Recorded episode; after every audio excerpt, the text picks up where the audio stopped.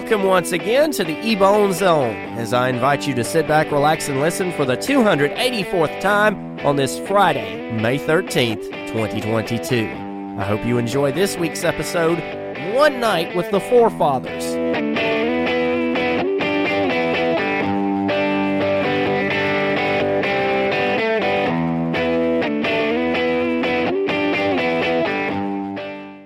A common joke here in the South when a new boyfriend comes home to his girlfriend's parents. So, I hear you've been taking quite a shine to my daughter. Goodness sakes, calm down, boy. I'm just making sure the rounds will go into the chamber, given that I need 'em. Come on, boy, I'm not gonna hurt you. My name's Jeff. It's good to meet you, son. When meeting the parents, in my case, I'm already really nervous, and after what we're about to discuss today, you'll for sure be convinced that there's a lot of good reason to be on your guard when you're meeting your other half's two quarters for the first time. Take one South Carolina couple, for example. The man was taking his sweetheart back to his house to meet his parents, unaware that his mom was a bit under the influence at the time. He was hoping his girlfriend could stay the night with them before the two took off for New York the next morning. And here's where the liquid animosity came into play, if you get my drift. When police arrived, they found the son and his mom arguing on the account of the girlfriend. This was around midnight the day they got the call, so they told this guy to stay in his room for the rest of the night to avoid any kind of confrontations. And then they turned to the mom, telling her that her son had a right to have a guest in his own house. And on that end, they'd be absolutely right. So, having everything taken care of, they went back to the station. But here's where things get interesting. It was 20 minutes later, and guess who calls? I'll give you a hint it wasn't Ghostbusters. It was the mom, and she was told that the department would take action against her if she called again. But clearly, that wasn't enough to stop her. At 4:49 a.m., that's exactly what she does. Now, if someone calls me at that time of night, well, unless they're a select few people, they'll meet with a rather unhappy voice on the other end of the phone, I can tell you that much. But this time, the cops gave in and went to her house. While there, they arrested the woman for misusing 911. You know what? In fact, I think we can learn from this woman's mistakes. Let this be a lesson to you.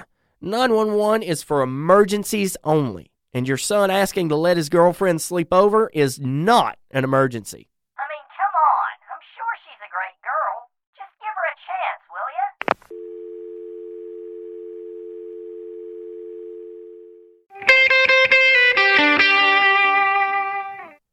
This week, I'd like to continue a tradition that's very close to my heart. I try and offer a good Christian podcast, so I thought I would begin sharing a new Bible verse each week. And this week, I'd like to share a verse from the book of Isaiah.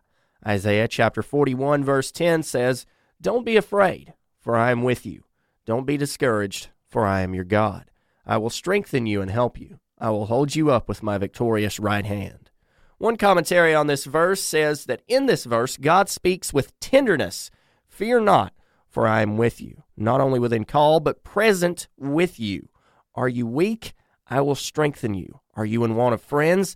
I'll help you in that time of need. Are you ready to fall? I will hold you up with my right hand. God has us in any way, any situation, any trial, any trouble we face, whatever it is. God has us. He has a plan for our lives. He has a duty on our lives. He has put a calling on our lives. We are here for a reason, friends. We would not have been born if it was not for a divine purpose and for a divine calling of God. We are here because God chose us to be here. We are here to glorify God. We are here to make known His presence to a lost and dying world. We as humans exist to glorify God. And we need to do exactly that with the strength of our heart. We need to make known God. We need to let people know of this Jesus that we know. My favorite part in this verse comes from the first two statements. One, don't be afraid. And two, for I am with you. I view this verse as comfort for the Christian because we need not to be afraid. We don't need to fear because we have the creator of everything on our side. What is there to fear when we have the creator of the universe in our corner. It does us no good to fret. It does us no good to be afraid as a Christian because even though those emotions come, when we are afraid, when we're discouraged, when we're alone, when we feel we have no place to turn, we can turn our face to the cross and we'll find every answer we need. Turn to Jesus today, friend. He'll help you through. Sometimes the internet can be a pretty cool place. Other times, well, not so much. And that's why I've taken it upon myself to dive back into the depths of Twitter to see which side of the coin we're presented with this week. This week's hashtag is My Time Travel Plans. The first response to the hashtag My Time Travel Plans is find out what George Washington would do for a Klondike bar. You know, that's actually a pretty good idea. In fact, an upside is it doesn't matter how many he eats because his teeth wouldn't fall out. I've heard they were wooden, so I guess that's a workaround.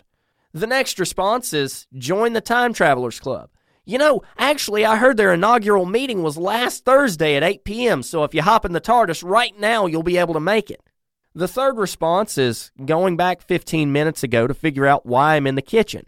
Forgetfulness happens to all of us, but I do have one question. Is time travel in this situation like it is in Quantum Leap? You know that situation where you only get a certain number of jumps until you're out? If so, I wouldn't use it to go back five minutes. I'd use mine to see the empty tomb of Jesus on that first Easter morning. Man, that'd be something, wouldn't it? And the last response is My time travel plans are dependent on Amazon sending me a flux capacitor. Yeah, that might be a problem there. Good news is, if it comes within the next four days, you get it free. Even better, it comes with Prime included, so now you can go back in time to just before you hit buy now and let your past self use your current self's Prime subscription so you can go on all of your time traveling adventures that you've dreamed about even faster. No need to thank me on that one. I think it's safe to say that art is a beautiful thing. Sculptures make amazing conversation pieces, and besides, having them in your house makes you seem cultured and well traveled, but the only bad thing is that they cost a ton. But what if I told you, though, that you could buy them at a massive discount? Well, that's exactly what happened to one woman named Laura when she found a Roman bust at Goodwill, of all places. She thought she'd buy it, and when she did, she came out with a better deal than anyone would have thought possible. She bought this thing for $35. And no, I'm not kidding. She didn't keep the piece for herself, though. She told the German government about it and chose to display it in a museum. They determined this bust is actually pretty old and valuable, dating anywhere from the 1st century BC to the 1st century AD, and it was even owned by a king. King Ludwig I of Bavaria had it in his art collection until in January of 1944 his home was targeted in World War II and damaged by U.S. artillery. It's believed that a soldier found it and took it back to Texas with him after the war, and it hadn't been seen since. That is, until Laura found it. Wow, talk about a lucky strike. Thanks for listening to this week's episode. I'm really glad you could make it, and I hope you enjoyed the festivities. If you want to stay connected to the show, I'd invite you to pop on over to Facebook or Twitter and give the page a follow. Just search Ebone Zone on Facebook and official EBZ on Twitter. If you're new, don't forget to subscribe so you never miss an episode. Until next week, my friend, God bless you, stay humble, and remember, keep an ear out.